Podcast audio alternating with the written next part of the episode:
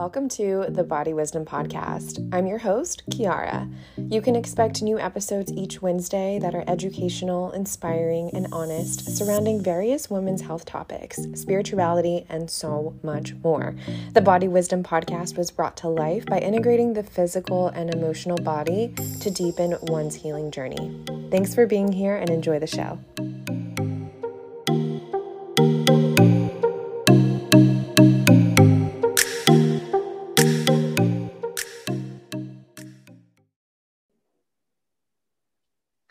Hello, everyone. Welcome to another episode of the Body Wisdom Podcast. I am your host, Kiara Orbe, and I'm here with my co host, Gabby. Gabby Barbosa. you guys, we are in for a treat today. Like, this is a very personal and i know it's going to be a super educational episode um, for those of you who are not yet familiar familiar with internal family systems and parts work. But it's so special because we're actually here with Elizabeth, who is Gabby Gabby's um, personal therapist. So welcome, Elizabeth. So nice to have you. So much for having me. Yeah, yeah, we're excited to dive in today. Um, so I guess yeah, for starters, um, what is internal family systems? So, internal family systems, IFS, is an evidence based practice modality that I felt personally drawn to. It isn't diagnostic in the way that a lot of other therapy modalities are. And that allows the stigma that comes with mental health to be removed uh, parts work is really looking at us being made up of infinite amount of parts. It takes systems theory which we're all pretty familiar with. The people in our external system affects our internal system. So ifs looks at it as we are looking at our internal system and seeing how that affects ourselves our relationships both internally and externally. Yeah, yeah. I think that when you I think during our first session, you asked me if I had seen the movie Inside Out. And that is a really, if anyone's seen that movie, that's a really like great example of what IFS is doing. Um, yeah, I I have yet to watch that. And I've heard it from you multiple times. I've heard it in my somatic training multiple times. And I'm that's probably my homework for tonight is to go watch that movie. it's super cute too. It is. And it, you know, it's it's layman terms IFS. So in the movie, there's the little girl, you go inside her brain, there's a control panel, and whatever emotion is at the control panel is how she reacts. So IFS is deeper than that. We have the sort of symbol for it is an upside down triangle, and our parts are divided up into three categories. So in the middle of the triangle, we have self. So self has no agenda, no judgment. Uh, it's curious, compassionate. One thing I love about curiosity is judgment does not exist if we are curious. So there is this softening that occurs when we're able to meet ourselves without that judgment. So self energy is the goal, is to get to self energy. Now, our parts are not self energy, and no parts are bad or wrong it's really looking at it if we are not in if the parts are not in their preferred role they're in an elevated role it's not always going to be the most adaptive. So the first category of parts are our manager parts and those kind of keep up our status quo. So what do i do day to day to feel like i've got this i'm in control i'm confident etc then we have our firefighter parts, and our firefighter parts are like get relief no matter what the cost. So, firefighter parts can often get a bad rep, but they're not bad. It's just my system's overwhelmed. Like reactive anger is a great example of a firefighter part. And then those two category of parts protect our exiled parts. And our exiled parts crave redemption. They want to be seen, they want to be validated, they want to know that they are good, but they carry shame, grief, trauma, etc. And so, you know, our hope is to have these roles be able to integrate and live back in our system without having these categorizations or the weight and trauma that they're carrying. Mm. I love that you said, um, mentioned the no bad parts. Um, part because that uh, the book by Dr. Richard Schwartz completely changed my life. And at first, like actually hearing that was kind of triggering too, because like, how could there be no bad parts? There are no bad people in this world. Huh? Like even the ones that could do the most like horrendous crimes. Um, but reading that book was, I told you about it, Gabby. It was mm-hmm. so, so, um, it allowed me to soften. So I really enjoyed that read. If you guys are interested in a a little resource there. But you mentioned anger, and this is something that actually came up yesterday too. And I'm curious if you can touch on this. Um, anger is usually seen as like this negative emotion in society. So, how would IFS approach it? Yeah, I love that question. So, IFS would see that a part of you is carrying anger. So, anger is a secondary emotion. So, if we're looking at a part, a reactive part with anger, protective part with anger, there are sort of multiple ways that we're going to approach this. The first is we want to get to know that part. We want to know how it's protecting you. We want to know what it needs for validation. We want to know what it's afraid of. What is what is its fear if it doesn't do this? What will happen to our system? Though that part is going to be protecting another part. What's the wound? What's the trauma? So mm-hmm. again no part is bad. No mm-hmm. part is wrong. It's really looking at it as you know we want to find out how we can support that part and do so in a way to have that internal harmony. Because when our parts react to something it's for a reason right? Like this is happening to get our attention to wake us up. And in that moment we have an opportunity to stand in our power self validate speak for our part or we can sort of do what we're conditioned to do and speak from it, which usually ends up causing more disconnection. And the goal, I would say, as important to us as breathing and nourishment is connection to self and others.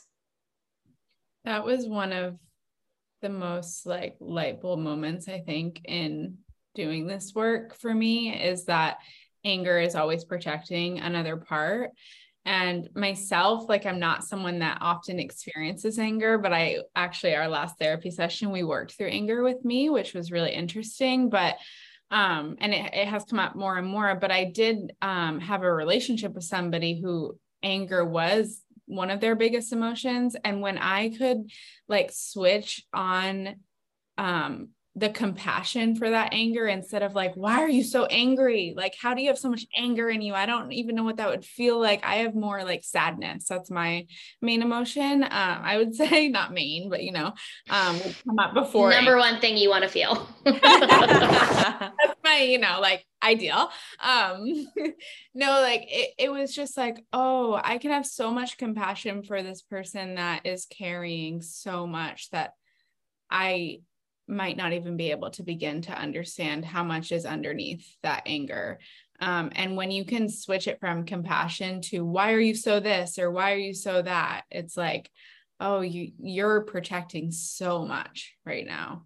Um, and it doesn't mean that you deserve to be screamed at or walked all over, or anything like that. It's just that um, I I can like kind of take a step back and know that I'm speaking to this part of you that is anger. Um, yeah if that makes it sense. makes a huge difference because it's then not personal right? So everything feels personal for the majority of people in this world. And the reality is nothing is personal.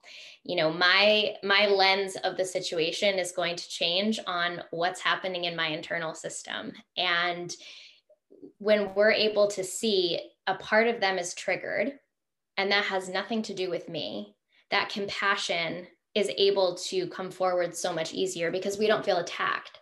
Mm-hmm. We're able to kind of get curious. We're able to set that boundary and not in a way that's shaming or, you know, mean. It's really just, I'm not available to be spoken to in this way, or I'm not available for this dynamic right now. I'm going to step away and I'm going to return at this time, etc. Really, you know, however that dynamic works out in your relationship. But it one of the main goals is really looking at where is safety and having that safe space internally allows for a much safer space externally. Yeah. Yeah. Safety is always something that we're talking about in my practice. And I guess the big question that I receive is, Kiara, how do I feel safe in my body? Especially, you know, since I work with a lot of women, we work with a lot of women who do struggle with chronic symptoms, um, whether that be emotional or physical. So, yeah. One thing that's cool with IFS is every part has a sensation. So when we're starting to get to know our system, we want to identify what's the sensation, what's the thought, and really they call flesh it out. Um, and not all, I want to be very clear that when we are figuring out our system, it's not all heavy hard parts. There are parts that are this like wild child, carefree, creative, uh, you name it. And so I personally love figuring out my internal system because I find it fascinating. So we've sort of talked about heavier things and more protection. It doesn't always have to be heavy or hard. So I want to make mm. sure that that's known because I think that can be a barrier to moving forward with this because like, that. Well, why would I want yeah. to do that all the time? Yeah. Yeah. I love that. And and and finding that can also help create safety is what you're saying right absolutely yeah and you can that. kind of call on these different parts when you need them as well um like where is the playful part like how can we invite that part in during a time possibly of feelings of anxiety feelings of depression feelings of grief um, how can we also invite in the playful part the soothing part all of that to do their job and what they can protect us with. Um, yeah, I love that because therapy doesn't have to. We laugh all the time, like in in our sessions, like we laugh all the time, and I don't want anyone to think that you're just going to therapy and crying. Um, there's a there's a time and place for that, and it feels amazing. But there's also a time and place for like not taking it so seriously. Mm, that's it. That's yeah. it. Because I think a lot of the women that we work with, and I kind of experienced this a little bit last night when I received my lab results back.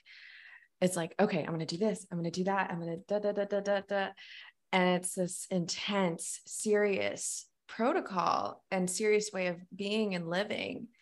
And it's actually, for me, I, I believe that healing is more so a subtractive process.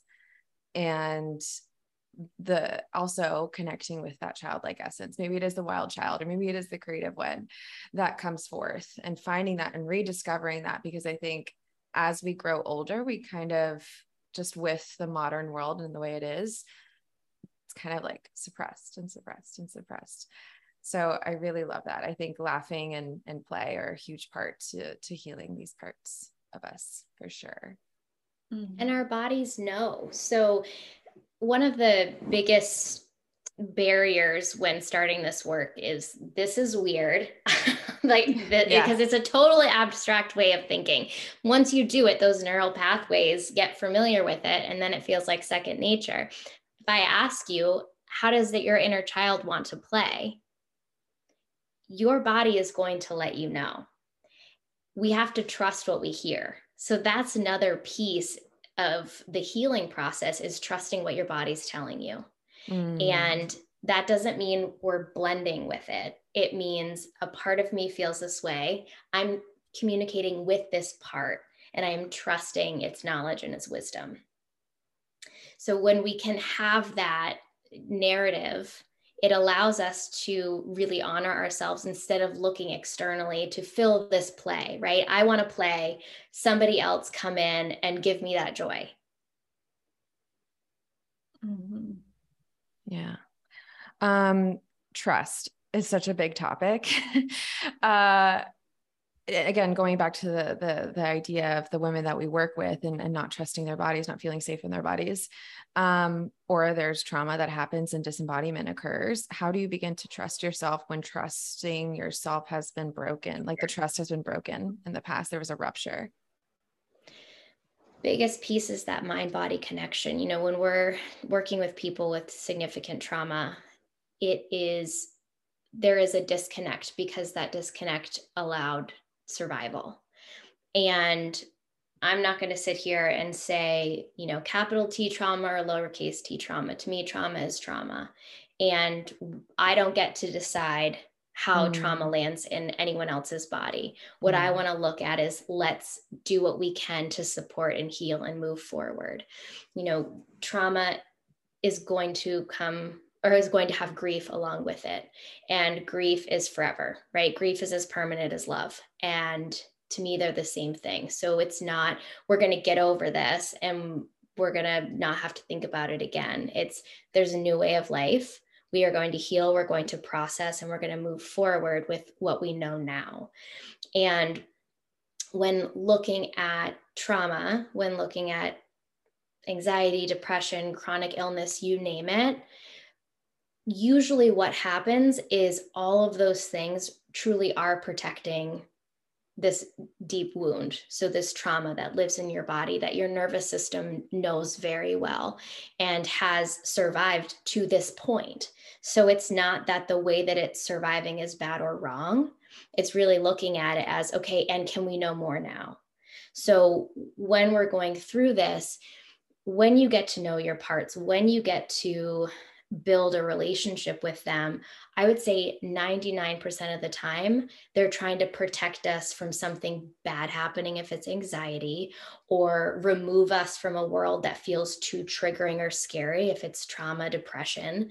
And when we're able to frame what we're feeling, having my body's messages, my mind messages, what's my self energy, we're able to move through that and normalize it instead of pathologizing it, which is so common, you know, when we're looking at, you know, that linear way of thinking, right? This happens, we do this, and we move forward. But the reality is, is life is cyclical everything's a cycle so when we can see this in a different way it allows us to embrace it and not judge it or label it or put it someplace that's seen as bad or wrong. Yeah.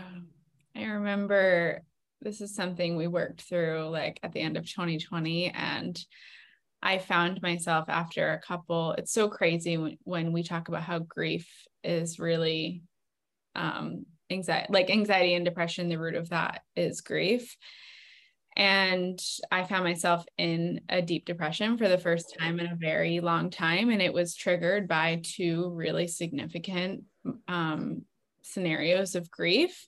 And I had dreamt one of those nights of my ex boyfriend of in high school. And I was like, why? I literally never think about him like ever. Why am I dreaming about him? And I remember I brought that dream to you, and you were like, well, what were you what were you doing at that time? And that was my first experience of depression was when i was with him. And so it i realized like it was a light bulb that it was a part of me that was reminding me that you've been through this before and you didn't stay there forever.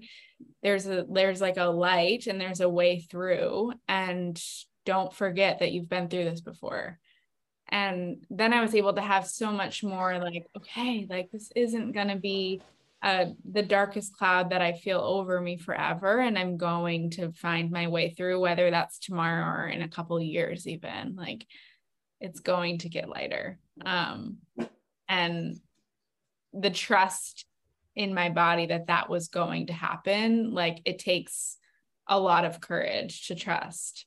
Um, so yeah i love that so yeah. vulnerable. So vulnerable. Oh, thank you yeah. for sharing that.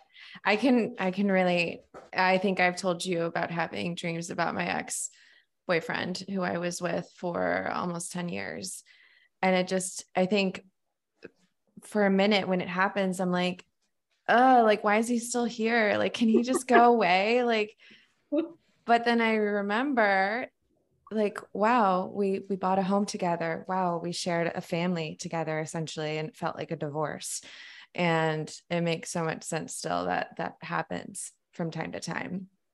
And i think he one time reached out to me as well and was um you know trying to work through his feelings as well with me. And i'm like well it makes so much sense because it's like we're still grieving. We're still grieving. Um and grief i think when we think of grief grief it, it really is just like this loss of like a death. But it can mean so much more to that. Even like grieving like a past body that you had prior to becoming pregnant or you know maybe you're no longer pregnant and now you're postpartum. Like the the the grief can apply to so many stages of life right? Mm. And it's looking at it as this landing as a gift or is this landing as a violation. And that can be one of the hardest things when we feel betrayed by our system betrayed by our body. And when we're able to again look at that as a sign of grief there's a softening that occurs. So you know the stages of grief denial, bargaining, depression, anger, and then acceptance. So, mm-hmm. pretty much all the time, right, we can bring it back to that. And to me, some of those really are really cause distance. It's frustrating to be with someone in denial. It's frustrating to be with someone who's bargaining. It can be really frustrating to be around anger. And I'm able to soften and have much more compassion when I can see, okay, this person's grieving. Mm. And right. And that to me is also doing parts work because if somebody is all something, nothing else can be true or exist. So, one of the first things that I will do is say, a part of you feels that way. Yeah. We ask the part to step out in front of us so we can see it. Even starting to ask yourself, about the part gives space and distance because identifying it as a part is making it so it's not all you. So the example that I often give is if my hand was pressed right up against my face and you asked me to describe my hand, I wouldn't really be able to do it very well. But if I pulled my hand out in front of me, I'd be able to see it much clearer. And mm-hmm. that's the same thing with the parts work. And that doesn't mean that work can't happen if it's blended. Um, I have a very reactive firefighter part when it comes with politics that has a very hard time not blending. And, you know, it's these parts happen for a reason. And when I'm working with somebody, if that part is blending, it means, okay, this part is keeping this system safe. And I'm going to stop trying to get it to separate and I'll talk directly to it. Mm-hmm. And usually, when that happens, right, our parts want to be validated, they want to be seen and acknowledged. And so, when that happens, then the separation can happen so that it is allowing more than one thing to be true. And it's such a weight. I think when that really resonated, and I was like, oh, it's not all of me. It's like an elephant is off your chest. I'm like, oh, I'm not depressed. I'm feeling mm. depression in my body. And like mm. it's just one part of me. It's not all of me. And it and so then it doesn't have to be so all consuming. You can find the pieces of joy even though they might be like in a corner on the floor under a blanket like you can find them. And like hopefully they come out and they're more they're taking up more space as you heal. But you don't have to and i think this goes with chronic illness as well. I think this goes with fertility. Um i personally i work with a lot of women and that are trying to get pregnant and i don't even love the word trying but um infertility like a lot of women kind of identify as being infertile. Mm-hmm. and and maybe that is true. Maybe there is some infertility in your body but can we stop like the identifying? And maybe it's needed for treatment to use those words you know what i mean? Like it's kind of just like or i am chronically ill.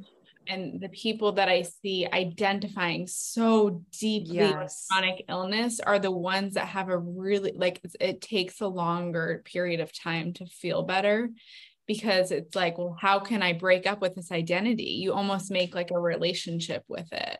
Um, and it's just a part of you. And so, yeah. Mm, so well said, Gabby. I love that. that that was like one of the biggest pieces for my mental health journey is separating the anxiety that I was experiencing. I am not my anxiety, but a part of me is feeling sensations of anxiety. And sometimes too it can it can be challenging. There's like resistance towards accepting that. At least there was for me and some of my clients. It's just like, no, but this is this is me. This is who I am. Like I'm I came out the womb anxious and that's just me, but it, it really is so pivotal once you do that. Yeah.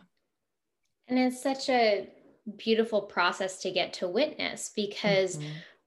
again, we have survived 100% of our hardest days, right? So that means that what our body's doing has done its job. So this part, right, isn't bad or wrong. It's looking at it as can we make it so that you're not having to work so hard? Can we identify the fears around trying something different?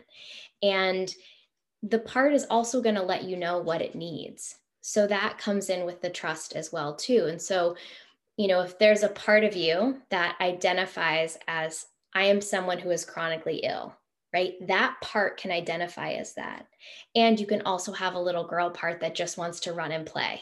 Mm-hmm. And when we're able to take the weight and the stories off of it and see that both of those parts are true. It allows us to navigate it differently and not feel all consumed. And that doesn't take away the suffering, that doesn't minimize the experience. That's the last thing we want to do. We want to be able to honor all the truths and we want to be able to learn to self validate especially those parts, and allow them to exist without completely derailing our, our nervous system, our body, our relationships with self or others.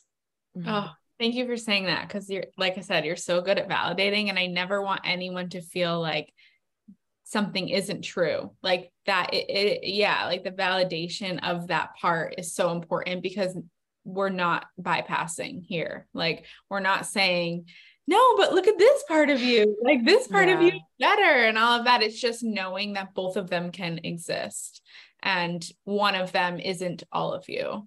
Mm-hmm. Um, yeah, thank you for that. Yeah, beautiful. I would I, I think our listener listeners would love to see what this kind of looks like in in person for those of you who are watching or those of you who are listening. Um, maybe you will check out our YouTube channel and watch this um, on our in video format. So Elizabeth and Gabby um, will be sharing a, like a 10 minute IFS session. So I'm excited. Do it. Let's see what comes up. I don't even know. So this is very candid. I have no idea what's about to come up. okay. So um, when doing an IFS session, there are certain things that as the person that is witnessing because that is what i'm doing is i am witnessing it's my job to unblend so i'm going to first and foremost make sure that gabby feels safe so i want to make sure that if there are any fears in talking to this part that we address them that you know at any time if a level of sensation is too overwhelming we have the contract and the boundary of then we're not going to go any further. And so there those are sort of some very common things that will come up that can seem almost repetitive in doing these sessions. Again, it comes back to safety and having that autonomy and that trust. So I'm going to always trust Gabby's system and my job is to really channel that self energy, to not have an agenda, to not have a specific outcome that I want Gabby to get to. It's really allowing Gabby to have her process. Um, and so that's important to say. And then also, you know, just knowing that whatever part comes forward today is merely a part of Gabby, right? So it's not all of, and we want to just treat those parts and ourselves with respect. And I will be asking Gabby questions, and Gabby doesn't have to answer them if she doesn't want to. So when I'm asking Gabby a question, Gabby is going to internally be asking her part that question. And what's really cool about it is it's not about Gabby and my relationship, it's about Gabby and her parts. So Gabby's allowed to tell me what the part says or just acknowledge that it responded. So I want to make sure that that's clear too, because it, it also does look different in regards to a traditional therapy session. Thank you for saying that. Yeah, that's helpful. Thank you. All right, so Gabby, I'm going to have you close your eyes if it feels safe to do so. Take a deep breath in, hug your shoulders up, exhale them down your back.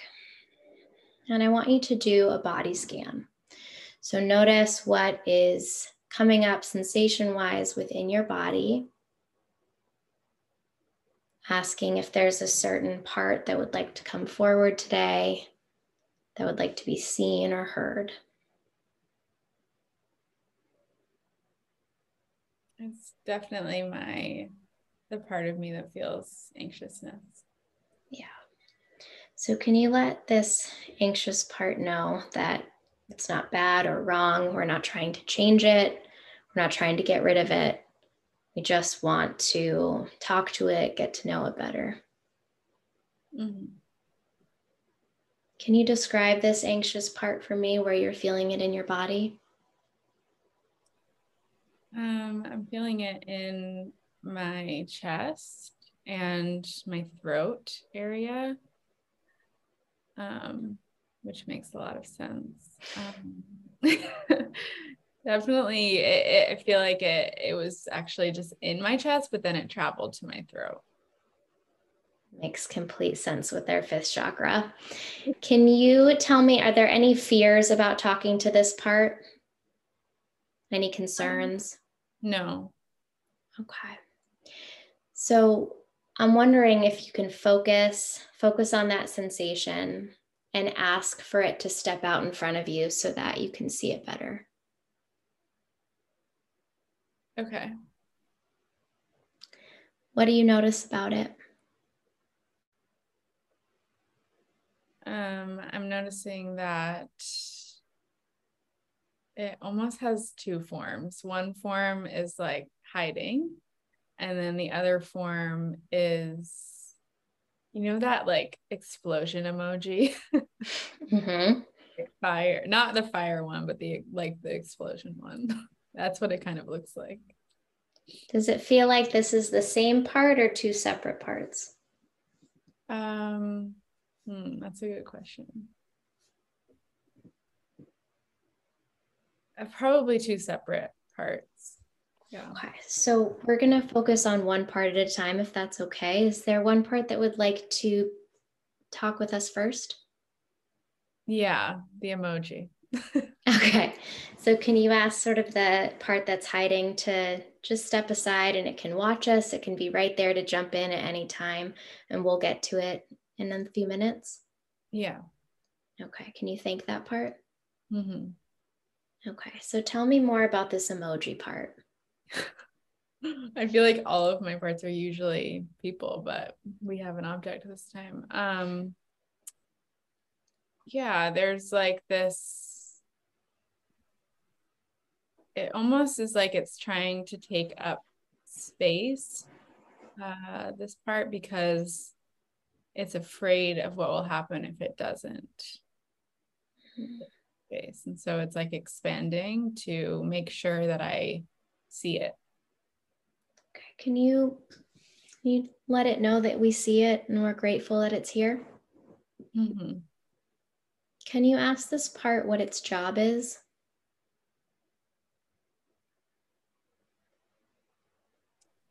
Okay. I'm just going to say this. This is the first thing that came to my mind is to make sure that you don't embarrass yourself. Mm. And what's the fear if you embarrass yourself? What does that mean? Um, that people will speak poorly of me, people will make fun of me. If so this part's working really hard to protect your emotions. Yeah. Yeah. Can you ask this part how long it's been with you?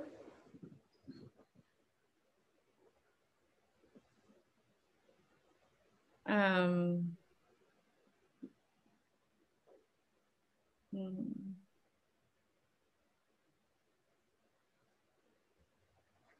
At first, I got middle school, but then I got a memory from second grade.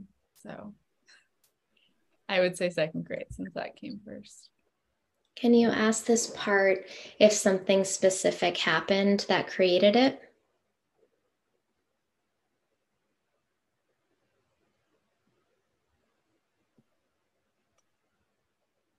Yeah.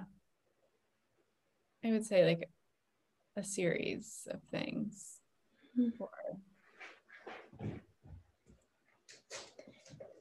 Can you ask this part how old it thinks you are?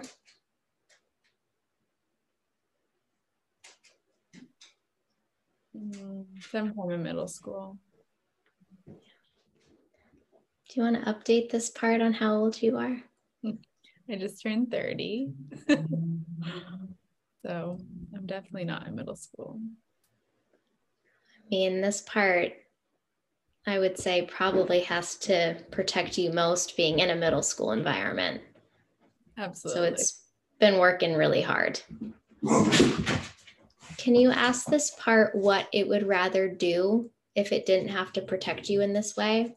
And again, not to get rid of it, but to just allow it to exist and be in your system without having to work so hard. Um,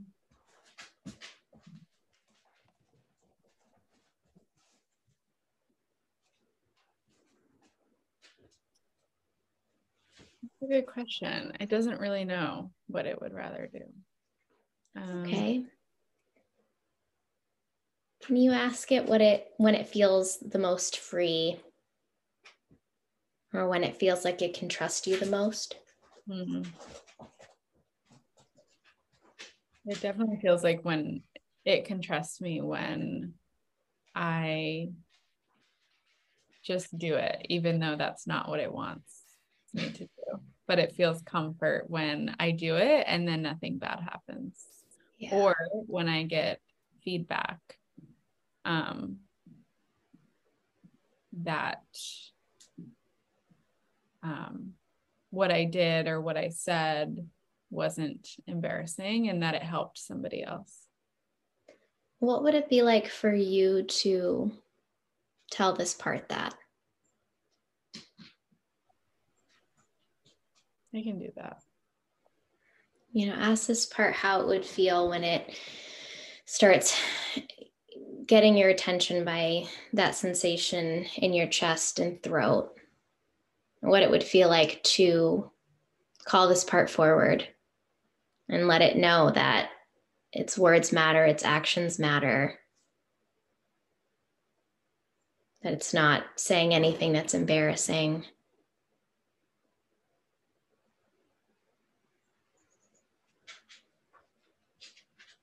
Yeah, I think it would feel comforted if I check in and just give that reminder. Can you ask this part if there's anything else that it would like from you? Whether it's a check in, positive reinforcement, whatever it may be, just so that it knows that it's has your attention it doesn't need to completely blend, it's allowed to be. Yeah. Um, I think, yeah, just reminding that by sharing my story, um, it is not only empowering to other parts, but it's also um, really helping to reach people that may feel really alone in similar stories. Um, and so I'm always going to check in and make sure that it's safe to tell this part of my story. Um, and so, yeah, I hope that is soothing. It's giving it consent. Mm-hmm. Can you ask this part if there's anything else it wants you to know before we talk to the other part today? Um, yeah, I think that's it. Okay, can you thank this part? Mm-hmm. Okay. And then ask if it would mind stepping aside so we can check in on the part that's hiding. Mm-hmm. Okay. Is it is it willing to do that? Yeah. Okay, can you thank it for us? Mm-hmm. So where is where is this part that was hiding? Um, just like sitting on the floor in a ball, Mm-hmm. trying not to be seen. What else do you notice about this part? Um, just that their part's head is down and um, uh, the sensation moves from my throat to kind of like full body, just Hmm. like shudder. Does this part know that we're here with it? Yeah, always Mm. know. Very aware. And is it okay that that we're here? yeah. Okay. Can you thank it for coming forward? hmm How else can you describe this part? Mm, very protective and very um yeah protective How does it feel to see this part? i it feels like i have a lot of compassion for this part of me Can you ask this part what it's afraid of?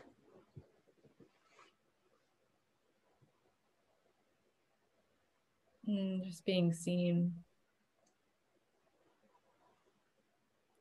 What's the fear of being seen?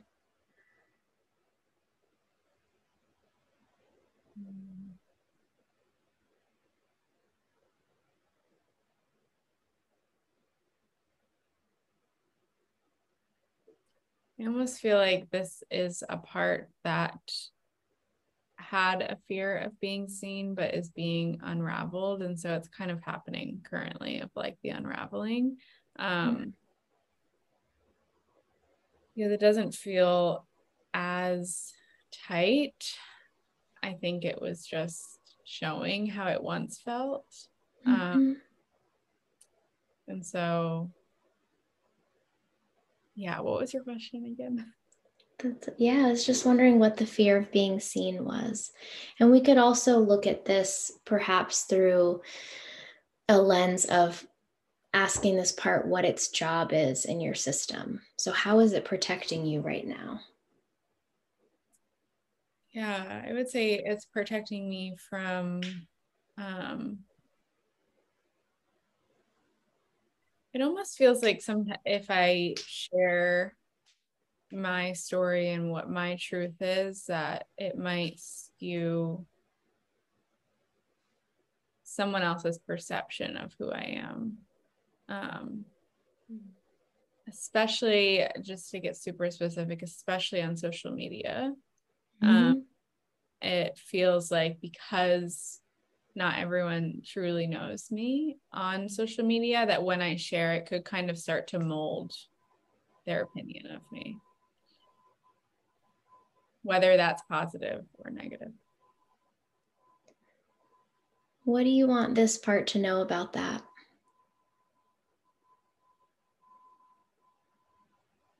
That perception um, isn't necessarily through words. And no matter what I share, people that see me are going to be able to see me regardless of what I say or what I share. Um, and that um, it doesn't necessarily put me on one linear path. And that's the whole point is that it can be all of me. And is this part able to hear you say that? Yeah. Yeah. Can you ask this part if there's anything else that it wants you to know or needs from you before we meet with it again? This part actually is asking me to keep doing it because it's helpful to be exposed. Yeah. Sharing because then it shows that it's still safe. Yeah. How would it like for you to acknowledge it in that process? Um, probably right before I do share something that might feel vulnerable, um, just checking in with this part and letting it know um, so they can be prepared. Can you take a moment and really check in with this part and have that concrete plan? Mm-hmm. Just let me know when you're done.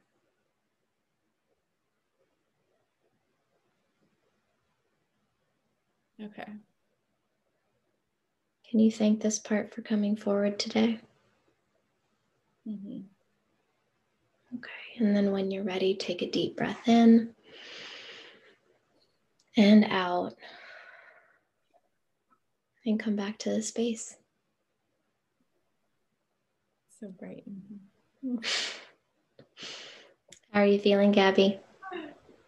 Good. It was super interesting that it was two part and not just one. And I think that that is an example of how like really getting granular in in who you're speaking to and what part of you you're speaking to and how you can kind of like co mingle sometimes and mm-hmm. that can feel confusing until you unravel them absolutely and it's really cool too because you get to reparent and that piece is the best gift that we can give ourselves. Not that, you know, like I would say, even the best well intentioned parents on this planet, like we're human beings. And so um, when we are doing the reparenting process, that just means we are, we know more now. So there are things that, you know, parts that carry certain memories, certain beliefs that get to be updated on how old you are, get to be updated on what matters to you, get updated on how to protect you. And you get to be the grown up for that part that maybe that part didn't have. You get to be the friend, you get to be the supporter, the space holder. And that really is, to me, the greatest self empowerment we can have.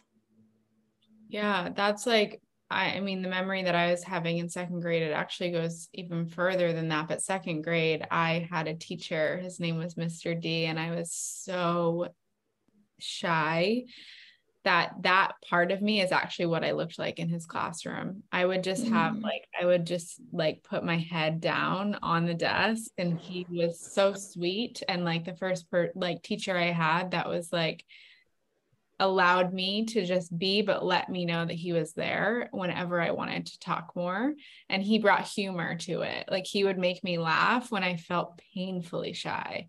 And I, and the shyness part of it, mom, I'm not blaming you if you're listening, but um, I was the baby of my family and she um, whenever people would ask me my name like in public i'm sure this happened a couple times and eventually she took over but i just wouldn't answer because i was so shy. And so eventually she started speaking for me like anytime anyone asked me a question her name's gabrielle. She's three years old. She and then i learned like hell yeah i don't have to say a thing. Like this is awesome. And then i really didn't come out of that shyness until high school i would say. Not as bad like I, bad's not the right word, not as like contracted, but um yeah, that was really like I think that that really fueled my shyness as my family speaking for me and second grade was the first time that I was able to bring humor to it, but at mm. home I was wild. I would like run around naked, like run my tricycle into the walls naked. Like I would jump off the second floor or, the second bunk bed. oh my God. I was going to say the second floor yeah, no, it'd be like the, no, but you the second like the high bunk. Yeah. Jump off like and hope someone catch me. And like so it's so interesting to see the duality. Um mm-hmm. yeah. Mm-hmm my anxious parts are like, oh God, no. would just expect my brother to catch me and he would be like, Gabby. and so like it's so interesting and like also helps give compassion to people in in the world on like the part of you that you're seeing right now isn't all of this person. Like give some time to get to know people and um the different parts of them that might protect them at different times. Yeah, I think it allows it's allowed me to hold space for others more easily, mm-hmm. for sure. Um and and one of the things that I've taken away from parts work is that when we have these protectors and, and firefighters, and correct me if I'm wrong, um, Elizabeth, but when they are protecting and doing so much work, and then we begin to meet them and, and develop that trust with them, is it true that then their roles can transform into like inner cheerleaders or something like that? Yeah. Yeah, absolutely. Because it really does allow the part to go back to its preferred role. Mm-hmm. So, with no part being bad or wrong, it allows it to get back into this place where it's not elevated. We're not in fight or flight. We're not walled up. We're not, you know, needing to protect. If we're protecting, we're at war right? There that's conflict. And so the goal isn't to have more conflict. It's to have understanding to have inner harmony to be able to see each other's humanness in a way that isn't all consuming. Yeah. I think that gives people hope. I love that. Mm-hmm. And i want to add that just because somebody has a lot of parts that you're willing to have compassion for does not give them permission to treat you horribly. And so you can have compassion for the part that's angry. You can have compassion for the part that um likes to yell. There's like all these different things, but like you always have to check back in like am I available for this and that's something that you've taught me how to do. So um, Hell yeah. We yeah. are accountable for our own healing. And so we also are going to have parts that are really good at bullshitting. So when we can learn to call those parts out in a gentle and loving way, we can also call them out in other people in a loving and gentle way. And that is done right with that boundary. And, you know, so often we're dealing with somebody's inner toddler or inner high schooler, inner middle schooler, where it's like, whoa, what is going on right now? And looking at the own parts of ourselves that are triggered with that unhealthy dynamic. And when we can see, right, okay, this is someone trying to protect themselves. How can I, in the most healthy, supportive way, protect myself? What's my boundary in place?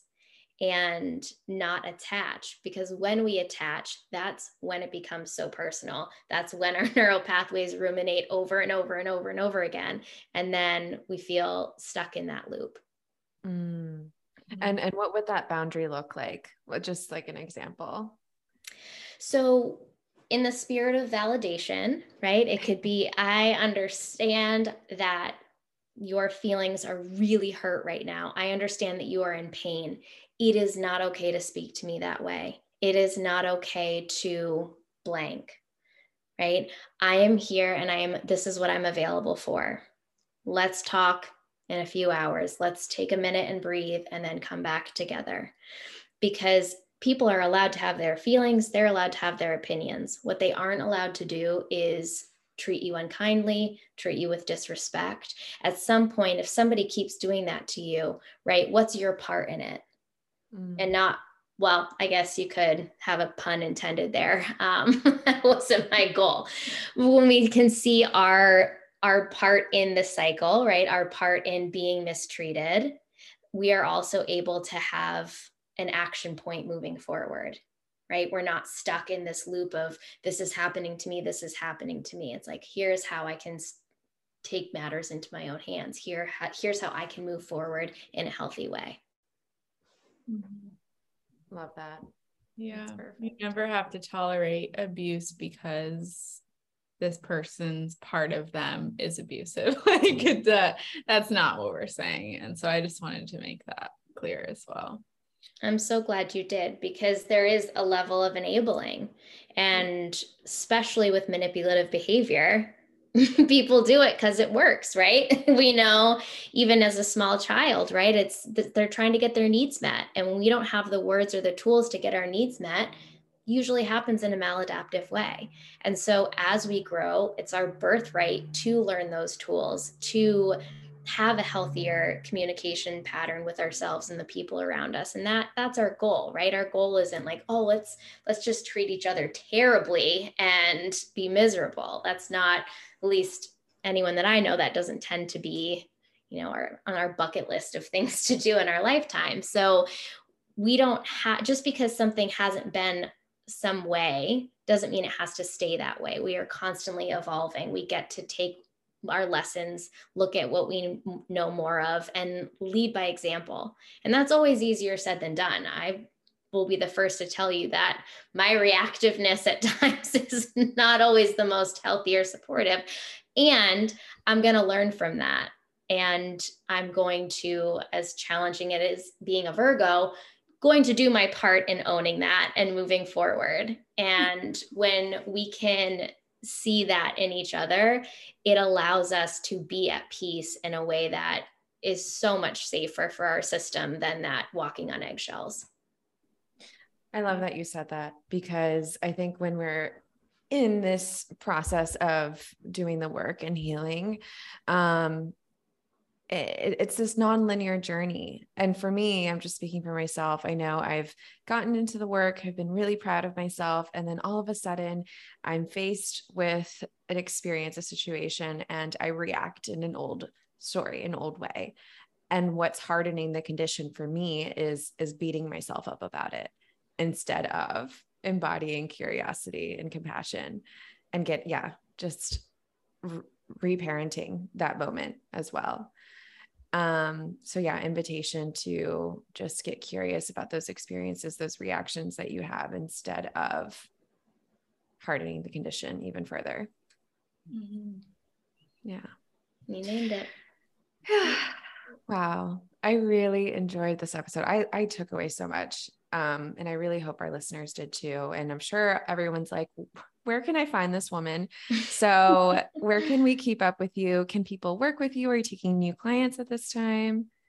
I am. So, I do have a few available slots open right now. And one thing that comes with this line of work is it's always changing. So, um, is our healing ever complete? Is our work ever done? Absolutely not, right? Life doesn't work that way. And so it always makes me laugh if I hear, you know, or even like I'll have parts of me that are like, no, but I've done my work, I'm good. And it's like, mm, that's first sign that we have some work to do, right? like it is this, it's ever evolving. And there are times when I don't need a therapy session for six months. And then something happens and I'm like, okay, so bi-weekly, please. like, let's get me on the books. So, you know, if anybody would like to work with me, my email is elizabeth at ritualartofwellness.com. My website is ritualartofwellness.com and my Instagram is elizabeth.ritual. Yeah, Beautiful. we'll put it all too. Like we'll put all the links um, in the podcast notes if anyone missed it or if you want to rewind. Um, highly recommend. Five star.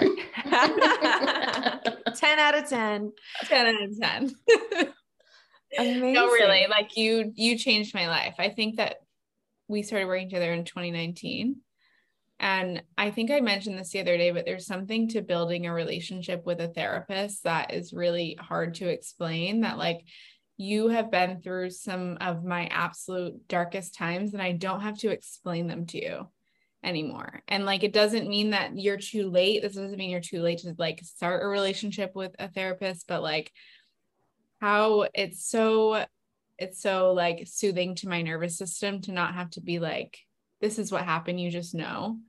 Um and yeah, thank you. It's never too late to start to find somebody who you resonate with and can help you heal. Um yeah. Yeah it's a gift to be able to do what I do and witness that healing. And, you know, I just, I love what I do because I'm able to see people be in their greatest vulnerability. And I see it as witnessing someone's healing journey.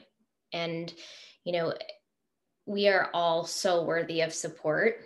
And there's no such thing as too much support. If it is in alignment, if it is feels like the next right thing for you, listen to that and that's that mind body connection, that's the trust, that's hearing the wisdom that your body's giving you. Mm-hmm. Thank you. Thank you, Elizabeth, for coming on the show. And to everyone listening, thank you. We'll see you next week. Bye. Bye. I hope you all enjoyed today's episode. If the episode resonated with you, feel free to share it with a friend and give the podcast a five star review and rating, as this allows us to grow and continue having incredible guests on the show. Thank you so much for your support. Until next time.